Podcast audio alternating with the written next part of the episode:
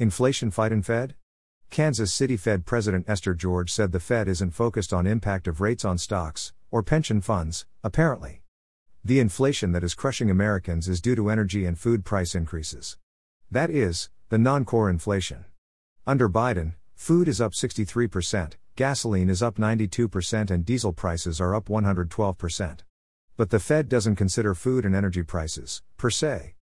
If we look at the Taylor rule considering fighting inflation, including food and energy, the Fed would have to raise their target rate to 21.38%.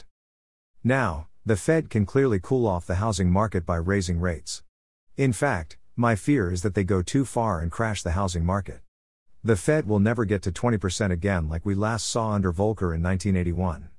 20% rates certainly cooled home prices back then, and Fed rate hikes helped crash the housing market in 2008.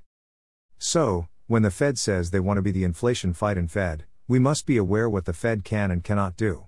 They can't tame the inflation beast in the form of food and energy prices, unless they crash the economy, but they can crush home prices.